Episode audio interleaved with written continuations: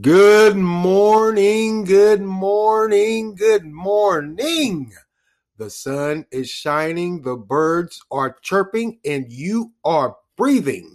Today is Sunday, August the 1st, 2021. My name is Stephen Carnegie, and welcome to This is Just a Thought. Well, it is the first of the month, and today's word of the day is Luftmensch, which means an impractical, contemplative person having no definite business or income. Luftmensch. I hope everyone is having a blessed Sunday, or will have a blessed and happy Sunday. This is the day that the Lord has made, and we will rejoice and be glad in it. It's been a while since I was able to come to you all on Sunday. I hope everyone will enjoy their Sunday, like I said. Nice day here in North Carolina. Looks like it's, but later on they're expecting some rain, thunderstorms. Of course, it's summer. Cool off a little bit. You know, all of last week, pretty much, we were in that heat index window. Where that heat index, man, it shot up. I believe Friday they said it shot up to like 104 or 105 maybe. So I hope everyone stayed hydrated and wore that sunscreen if they were outside. I had to be outside. Man, well, I think this week they're calling for temperatures to mellow out a little bit. But I'm sure the heat will be back. This is August. This is August in the South, so that heat's coming back. Trust and believe. Now, if you have been paying attention in the news, of course, internationally, as we all know, the U.S. troops have withdrawn from Afghanistan. And they withdrew, I think it was sometime in June. They started their withdrawal, and I think by now, I believe by now it is complete. Now, what also happened was this week, they began to allow Afghan translators into the United States. And I believe they have them staying in Virginia, if I'm not mistaken, or somewhere up there along those lines. But, excuse me. However, and the question I have is with those translators, because what was happening during the war, of course, a lot of those translators were killed because they were seen as traitors by the Taliban. But also a lot of those translators weren't translators. Now, I'm not casting any disparaging comments or hypotheses or however you would say it, but I'm just kind of iffy about that, moving the translators here to the United States. That's just me. Just my thought. Now, however, in Afghanistan alone, man, it's getting pretty bad. The Taliban has captured what they're saying is half of the country's 400 or so odd districts since the U.S. has withdrawn. Now, this is fueling the fear of the return to the extremist rule or a civil war, which is causing a refugee crisis, humanitarian crisis. Because what's happened is many are, like I said, are seeing this as an early sign of a refugee crisis. With what they're saying, 30,000 each week are fleeing the country. Some are heading to the neighboring country of Pakistan. Some are trying to get into to Europe. So far, what they're saying is that the exact number is 330,000 or more have evacuated Afghanistan. Man, that country is certainly, and that was talked about. I mean, we knew that was coming. This country is, I don't want to say up for grabs, but man, they are going through it. To think that after everything they've been through, that they're now facing a humanitarian crisis because they have refugees. They're fleeing. I mean, the Taliban's coming through, and like they said, they've captured over 400 or so of its odd provinces or whatever, or what have you. Yeah, they're sweeping and they're taking over the country. They're sweeping the country and they're taking it over. And it's going to return right back to where it once was 20 some odd years ago before that Afghan-U.S. war started. So, well, Taliban-U.S. war started. So, man, it's just sad to think And we've all seen it before on TV, how it unfolds. And they're showing some, many people are on the outskirts or on that line of Afghanistan and Pakistan, and they're in tents, that temporary shelter of tents with their family. There's a lot of families there, a lot of kids and women. And many may say that they're open targets because, once the Taliban is done capturing whatever they can of the country, they may, like always, and it has happened, they make their way to those borders and they start, I just hate to say it, wiping people out, exterminating. That's just the hard, cruel reality of the world we stay in. It just is. And like I said, with them bringing or allowing the translators here to the United States, I certainly hope that they are just translators and that's it. There's been a fear that they had what they called these sleeping cells. We haven't heard that in a while, where they have sleeping cells inside of countries, because they've done it in Europe, and where they have these sleeping cells and they send the call out and then they carry out their terrorist ideals and threats or just terroristic acts. Certainly hope that's not the case, but prayer is most needed for Afghanistan. If that sounds logical to some people may feel like, oh, well, whatever, but you can't just turn a blind eye all the time. This is a glaring example of the world we are living in or have lived in. All right. Well, let's move along here. Also, the U.S. is willing, if I could say that, with this Delta variant, that COVID-19.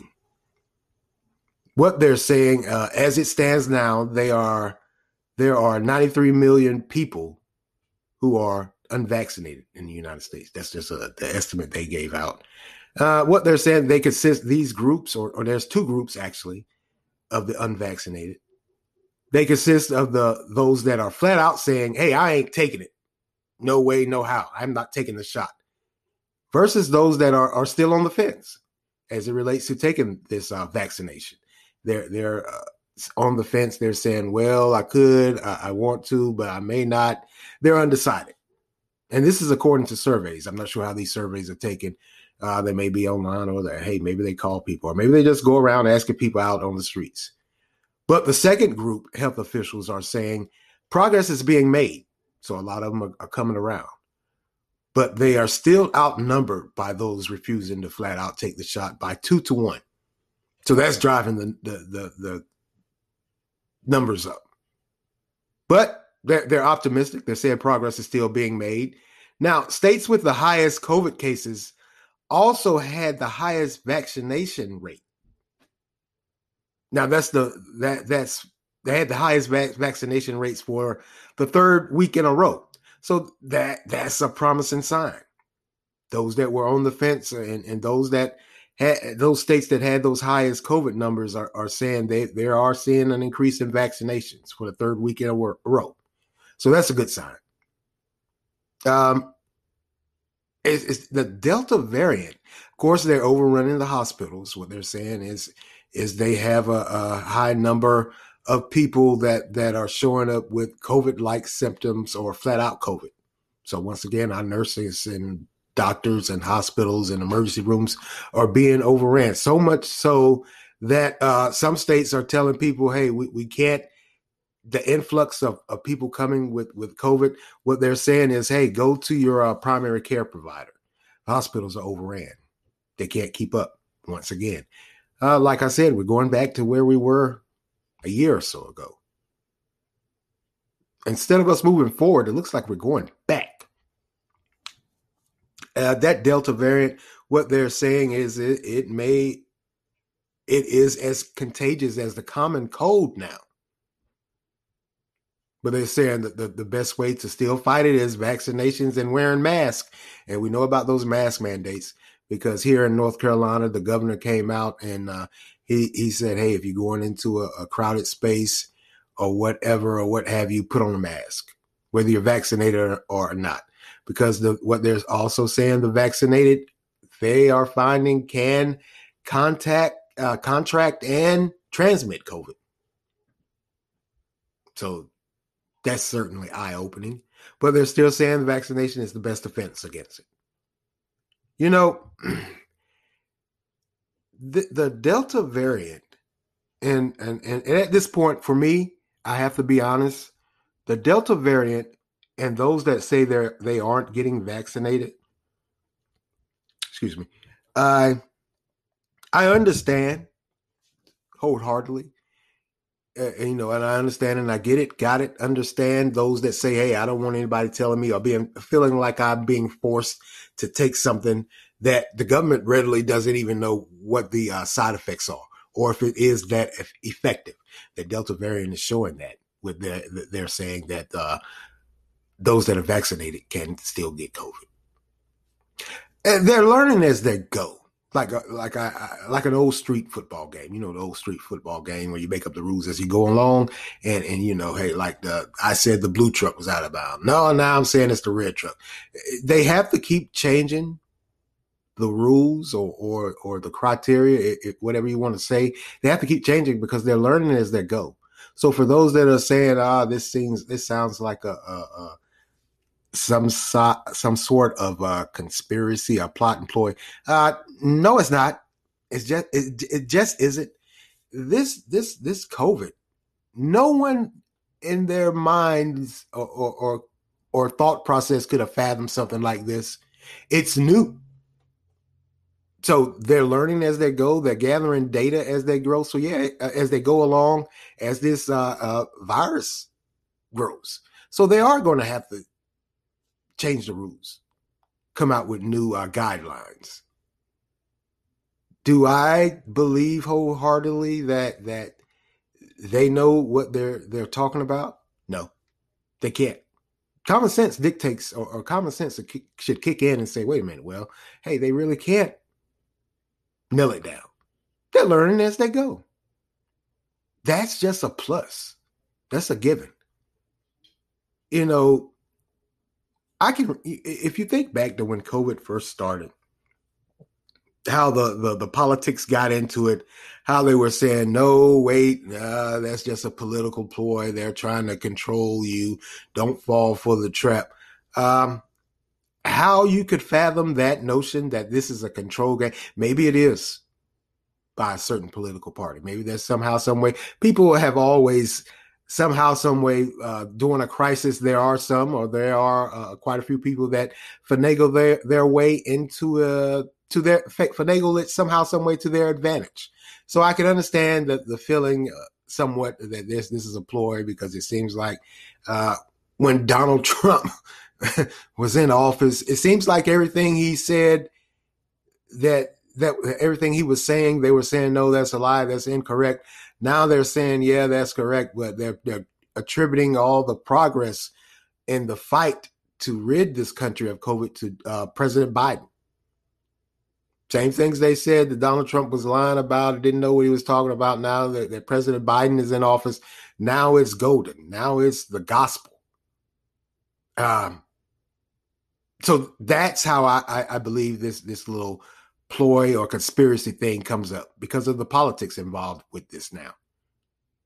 There doesn't seem to be an all-out rush to really and truthfully deal with COVID, not unless it's surrounded by politics. Maybe that's the media. Maybe it's a certain political group, whatever, what have you, whoever was behind it or whoever is pulling the strings, some may say. That's fine for me. But at some point in time, you got to think about your own personal safety and health and well-being, and your family also. I mean, if you're in a state that's having an uptick and they're having a high number of COVID cases or that Delta variant, and you're not vaccinated, and you're saying to yourself, oh, hell, I'm still not getting vaccinated. I think you're caught in this little political ploy that they have going on. Think about it for a minute. And think about yourself. Like I said, for me, getting the vaccination, I was at at a crossroads like everyone else. Had a lot of questions, had a lot of thoughts, had a lot of what ifs. But like I said, when those around me started catching it, I was like, well, hold up, wait a minute. Let me backtrack here. Let me think realistically. Do I really want to bring this thing into my home? I mean, even though my wife and daughter had already carded, I had a son and those I work with. So I better get this vaccination. By the way, when I got the vaccination, that's when COVID popped out. Funny how things work out. But thankfully, and I feel so blessed, I didn't have a severe case of it. Still can't smell. I still can't smell a lick. Well, I take that back. I get whiffs and then it goes away. So I don't know, maybe that's a long-term effect. I guess that's a long-term effect of it. Because what another thing that came out with is the long-term effects of COVID. They're now having a lot of hospitals and doctors are having to deal with that. Those that are people that are still having long-term effects. They already had COVID and they're still feeling some of the symptoms. I got to say this disease, this virus, I should say, I'm sorry. This virus, it ain't a joke. It ain't a myth. It ain't a ploy. It is real. It is real as the day is long. So I think if we really and truthfully want to get rid of this, take the politics out of it and think about it. Come up with your own reasoning. Take the politics out of it. Stop listening to the news, the media, or whatever, or what have you. A lot of the doctors and nurses, what they're saying, and they've always said this, that the reason why they're being overran with COVID cases, at one point in time, they were saying it was the young. You know, the young were transmitting it to the older people.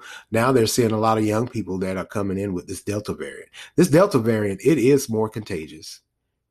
And just like whether you think, the one thing about COVID is it doesn't discriminate. It just doesn't. Young, old, white, black, Asian, Hispanic, male, female, heterosexual, homosexual, however you want to say it. It doesn't discriminate. Doesn't care about your gender, your race, your sexual orientation, religious beliefs. It just doesn't. It's a virus. It's a virus. Whether you think it was man-made or not, or whatever, or what have you, it's here. So don't you think you should deal with it? Deal with your own personal safety and well-being. Stop relying on politicians or other groups to tell you their side or their theory of what or how COVID started or whatever, or what have you. Think for yourself. And, you know, that's one thing I've always said. People need to think for themselves. Stop relying on the government. Stop relying on these political, social groups to come out and tell you, well, no. Think about it for yourself. Do for yourself. Because I can honestly tell you that COVID is real. It just is. And for us now to be going through it almost 2 years later, and we're going back to where we were, I would think by now we would have this somewhat under control. But we don't have it under control because of the unvaccinated and those refusing to wear face masks. Still lost on that. I just didn't know that. It seems simple to me that, like the CDC says, that one of the main way to really help and reducing these numbers, of course, vaccination, but simply putting on a face mask. Because what they're in fear of, the CDC and even the WHO, World Health Organization, has came out and said also, what they're in fear of is like the Delta variant. They're saying there may be some more strands that may get stronger off of the Delta variant. So there may be some more strands out there that are coming out. And that's why I say you can't really buy into that theory of it being this little conspiracy or it's man-made in a lab in Wuhan or somebody was drinking bat's blood or whatever the hell else they come up with. Whether that is or isn't, it's here. It's real. Think about it. Just think about it. Take your own safety and well-being into account, not your political party that you belong to, not your social engineering, not just social media posts. Just think about yourself. Truthfully, just think about yourself. Also, as a result of COVID, we all know that federal eviction moratorium has expired. Expired as of 12:01 a.m. this morning. And citizens have camped out on the steps of the nation's capital to protest. And I think they should. Now, the Biden administration made a last-ditch plea to extend, but to no avail. You know, they went to the Senate. They wanted the Senate to come out and say, hey, y'all need to hold a session and vote on this to extend this eviction moratorium. But the Senate said no.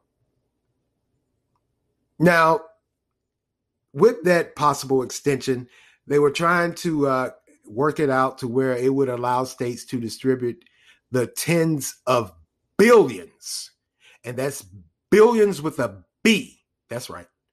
Tens of billions of untapped federal aid still sitting, waiting to be distributed.